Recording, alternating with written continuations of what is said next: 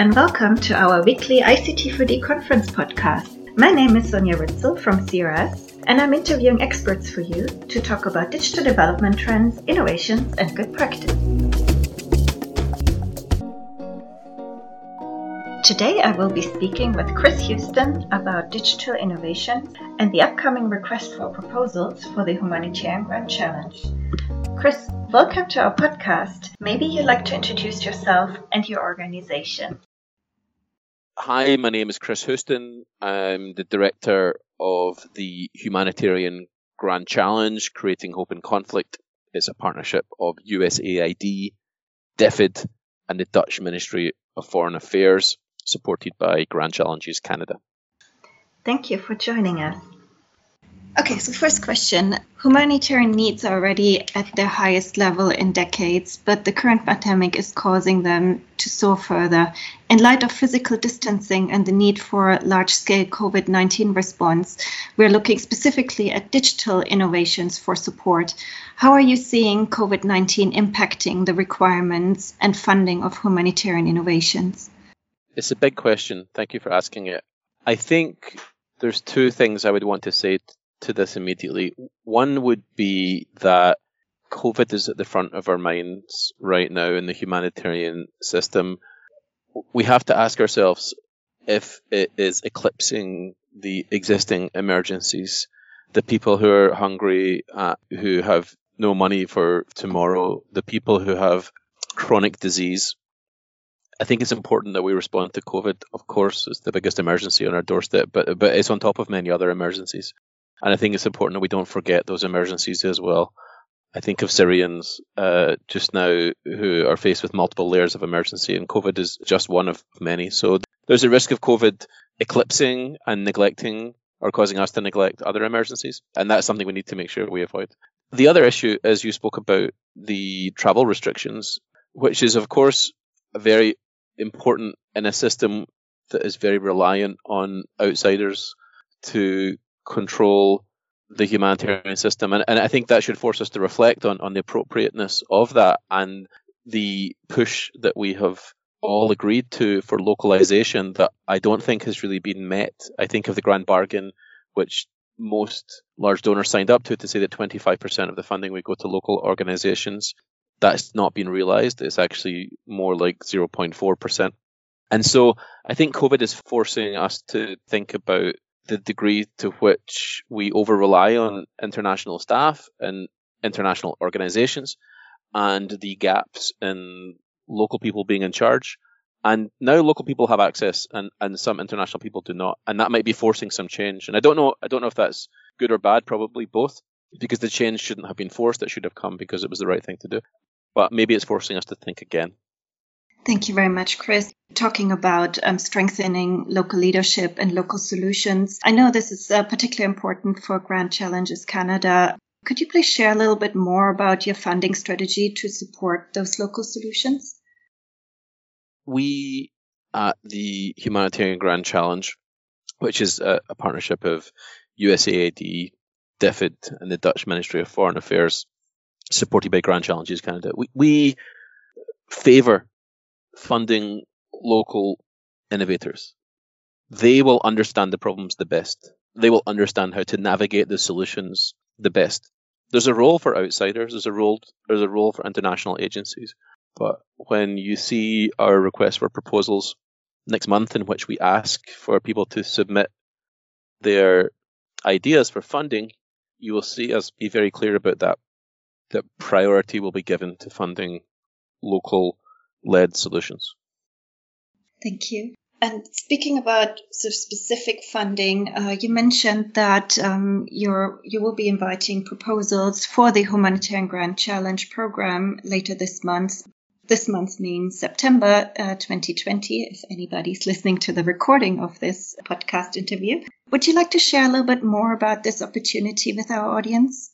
I'd love to. That's, that's, that's the main reason I wanted to speak to you today is in order to tell people that there is a funding opportunity that's about to go live.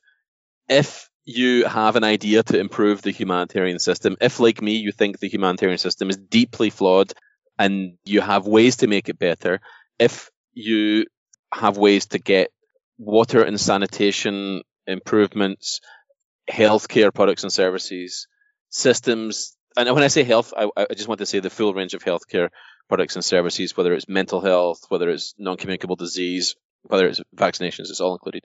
Um, if you if you have ways to get people energy, if you have ways to get people life-saving information, whether it's internet connectivity or, or specific information, then tell us. We're focused on helping people in conflict zones, but we want to hear from you if you have an idea. And every year, people submit their ideas, and we choose the best ones, and we give them money to turn those ideas into a reality. So, if you've got a new idea, something that's unproven but you think might shake up the humanitarian system, you can apply to us and get up to a quarter of a million Canadian dollars to turn it into a new reality. If you have an idea that's been proven to work, you can get up to a million Canadian dollars in order to scale that idea up. So, sign up for our website, get the notification, read the request for proposals, give us your ideas, and we will give a quarter of a million dollars to people with new ideas and million dollar awards to people with proven ideas. Thank you. Now you mentioned already if you have an innovation that's proven. So my my final question to you is possibly a very difficult one, but uh, I'd like us to have a go at it anyway. So in your experience, how does a successful digital innovation for the humanitarian community look like? So maybe in terms of, as you said, proven or scaling up or measuring impact. Well, would you like me to give you some examples or would you like me to speak in more general terms? Probably, probably I'll go with some examples. And, and they all look different, by the way. If, if we knew what the answers looked like, we wouldn't need to run a humanitarian innovation platform. The, the idea of my job is to keep an open mind about what solutions might come in front of us the, the easy answer is take a look at our website because all the things that we fund are on there. So go to humanitariangrandchallenge.org and then click on innovations and you'll see some brilliant ideas. But I'll just mention a, a few of them.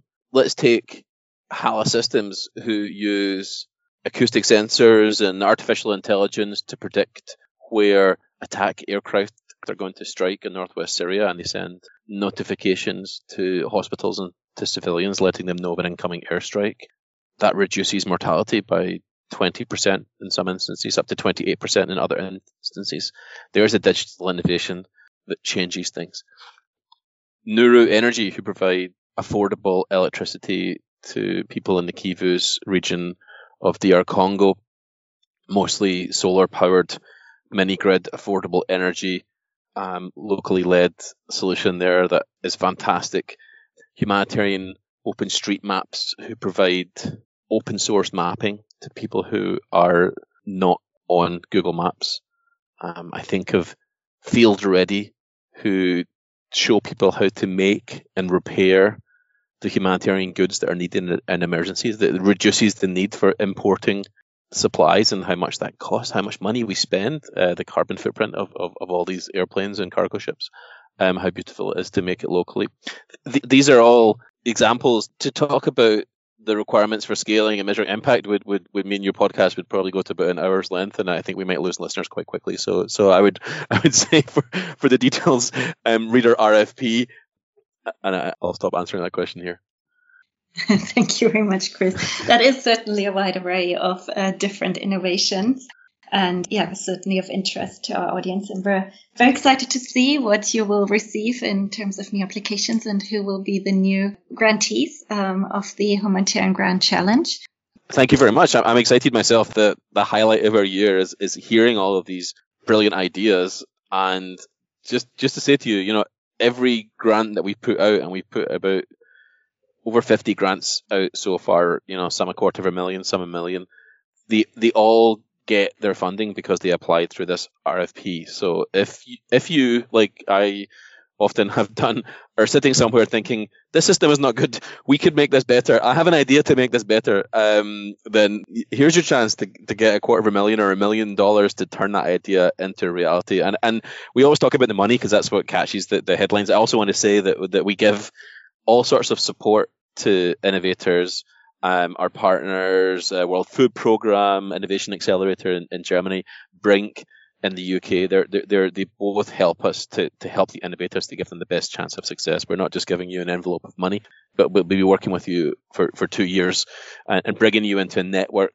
of other humanitarian innovators. We, we I was going to say we used to meet in real life. Um, that's not really happening in COVID, but but we, we, we meet digitally all the time, and we all help each other. So so it's a really nice community feeling uh, of people who want to make this world a better place. So thanks.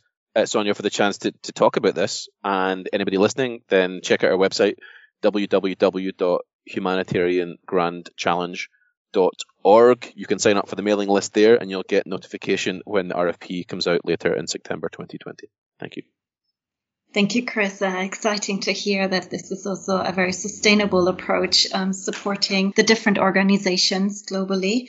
And um, I like that you're highlighting the community aspect as well, um, which we certainly need at any time, but certainly more now as we are, yeah, less able to meet in person. Yep, strong agreement for me. Thanks. And anybody has any questions, you can let us know. The email address is, is info at humanitariangrandchallenge.org. And thank you all out there for tuning in. More information about our upcoming podcasts and webinars can be found on our website, ict4dconference.org. Hope you will join us again next week.